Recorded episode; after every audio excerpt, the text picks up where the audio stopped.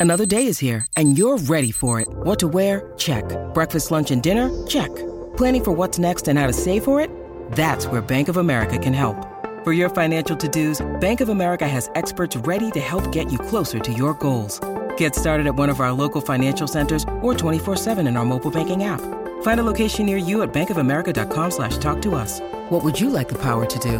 Mobile banking requires downloading the app and is only available for select devices. Message and data rates may apply. Bank of America and a member FDIC. Are um, are we finding out that Ivey and Cade can play together, can't play together, and is he have a uh, deal with Monty at all? Because he looks, it seemed from afar he was in the doghouse, not starting, not playing a lot of minutes. What was that deal?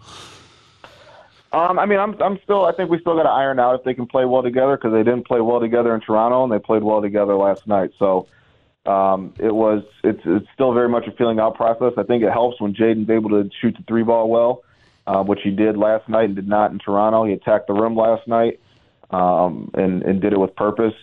Um, in terms of just his relationship with Monty, I think I think the big thing is, and Monty won't won't come out and like say it directly, but I think he thinks Jaden, because of the situation the Pistons were in last year, like picked up bad habits.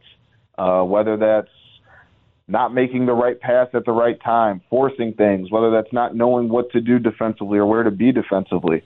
Um, and I think he thinks highly of Jaden, and I think because of that, he, he calls them non-negotiables, right? Like things that like I'm teaching you to be here when this happens, or you should know to make this read when this happens, and that's when I think Monty really kind of tugs on the leash a little bit, right? It's not the if a guy's playing hard and playing bad, he doesn't really put them in the doghouse for that. It's when you make things that make mistakes with things that, that he knows that they go over each and every day and that they practice.